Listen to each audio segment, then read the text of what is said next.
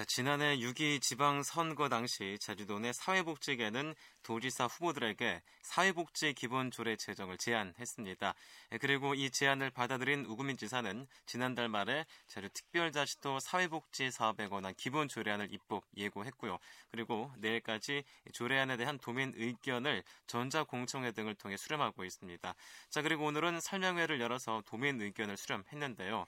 자, 그래서 오늘 이 시간에는 사회복지 기본조례가 어떤 방향으로 제정되어야 하는지 사회복지 현장에서 오랜 기간 근무했었고요. 이제 올해 9월까지 제주도 의회 정책자문위원을 했던 고현수 전 정책자문위원을 통해서 얘기를 들어보겠습니다. 위원님 안녕하십니까? 아, 예, 안녕하십니까? 네, 반갑습니다. 네, 반갑습니다. 자, 우선 이 도내 사회복지계가 사회복지 기본조례 제정을 요구했던 이유 어디에 있나요?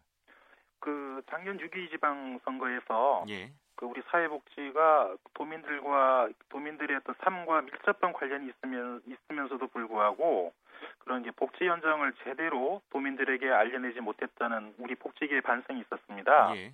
예, 또한 그 도민들에게 그 사회복지 발전이 도민 그 삶의 질에 기여한다는 공감대 형성, 또 궁극적으로 제주도가 특별자치도지 않습니까? 예.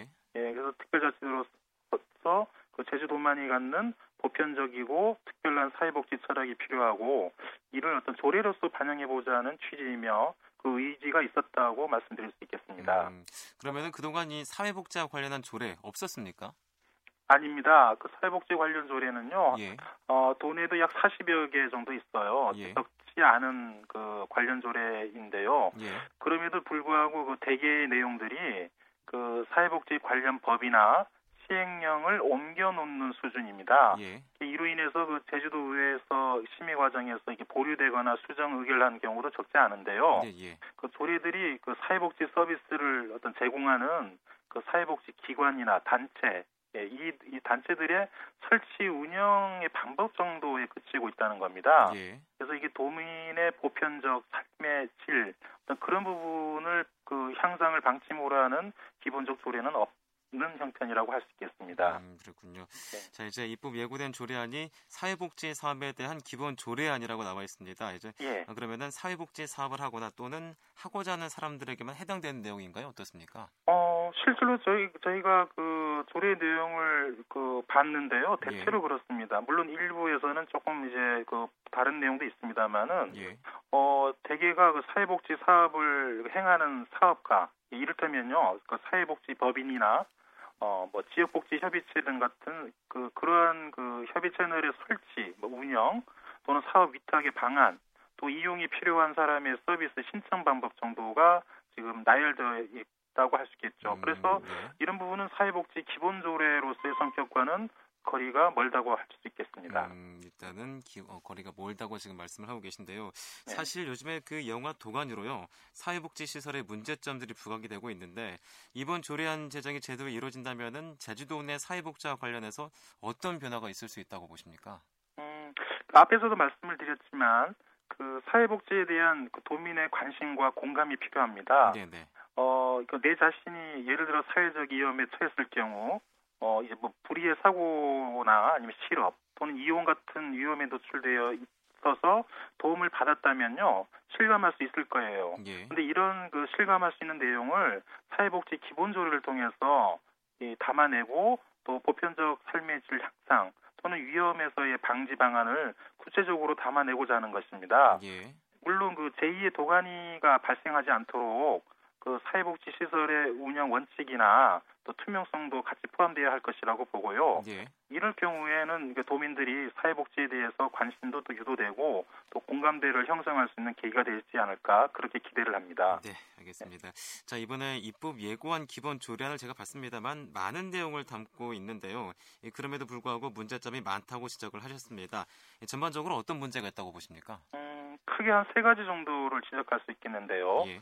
어, 첫째는 그 사회복지 기본조례로 하기에는 거리가 멀다는 것이고 네. 또 사회복지 사업을 시행하는 자와 그 단체에 대한 규정 조례에 불과하다는 것입니다. 예. 어 그리고 또 정부에서는 그 제주 특별자치도 설치 및 그 국제자치 도- 조성을 위한 특별법이 있는데 그에 의하면 그 조례 재개정의 자율성이라는 특례를 부여하고 있습니다. 네, 네. 그런데 이런 특례 조항을 활용하지 못하고 있다는 점이 있고요. 예. 그 마지막으로 그 지방자치법에서 조례는 그 법령이 범위 안에서 개정 재개정토록 하고 있는데 예. 이 역시도 좀 축소 해석을 하고 있다는 점이 이번 음. 조례안을 보면 확연히 나타낸다고 볼 수 있습니다. 그렇군요.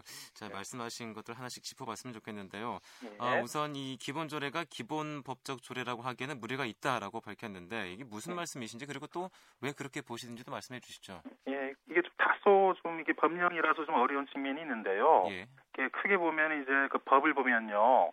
어 이제 기본법하고 관련법 혹은 실전법으로 나누어서 볼 수 있습니다. 네. 예, 보통 이제 기본법이라 하면은 어떤 특정한 정책의 추진을 위해서 기본 이념이나 철학 또는 실천 방향, 지침을 규정하고 어, 그, 그 실천 방법들은 아까 말씀드렸던 관련법 혹은 실천법을 통해서 만들어내거나 개정하는 형식을 취합니다. 예. 예그 선상에서 본다면 이 조례도 그 기본 조례도 이 형식을 비례하는데 어, 기본법적 조례로서 보기에는 어, 제주의 사회복지 정책의 어떤 철학, 미션 또는 방향 등이 규정되어 있지 음, 않다는 것입니다. 음, 그렇군요. 네. 자 이제 그리고 또 두 번째로 지적하신 게 조례안이 제주 특별자치도 특별법의 정책적 특례를 제대로 이용하지 못하라고 지적하셨습니다. 이 부분은 어떤 내용입니까?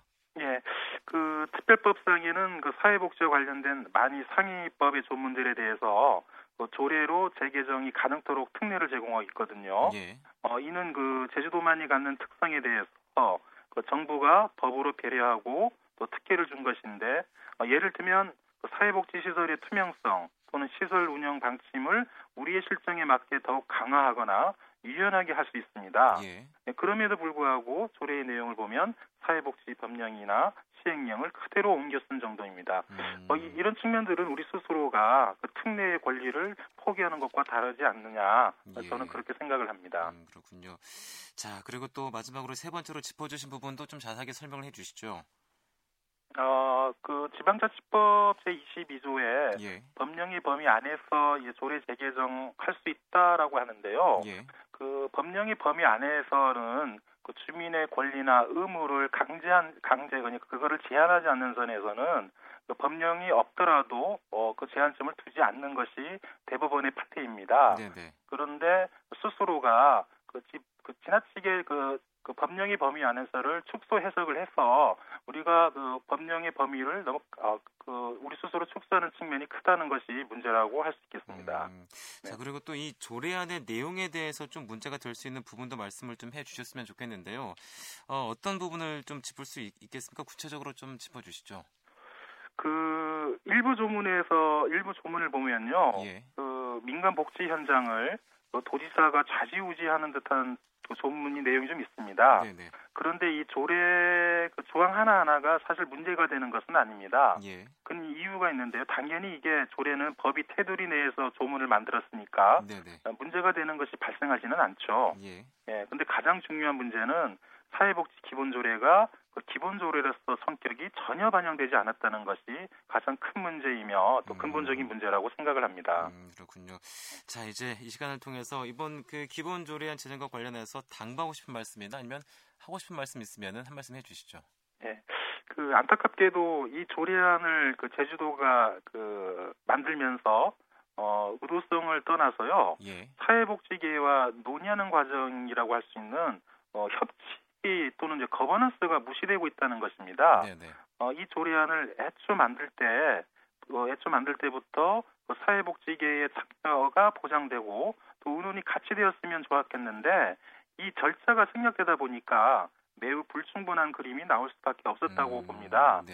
그러니까 지금부터라도요 어, 원점에서 그 서두름 없이 또 긴밀하게 사회복지계와 도민들을 포함해서 다시 그림을 그려야 할 것이라고 생각을 합니다. 네, 알겠습니다. 오늘 말씀은 여기까지 듣겠습니다. 감사합니다. 네, 고맙습니다. 네, 지금까지 제주도의회 고현수 전 정책자문위원을 만나봤습니다.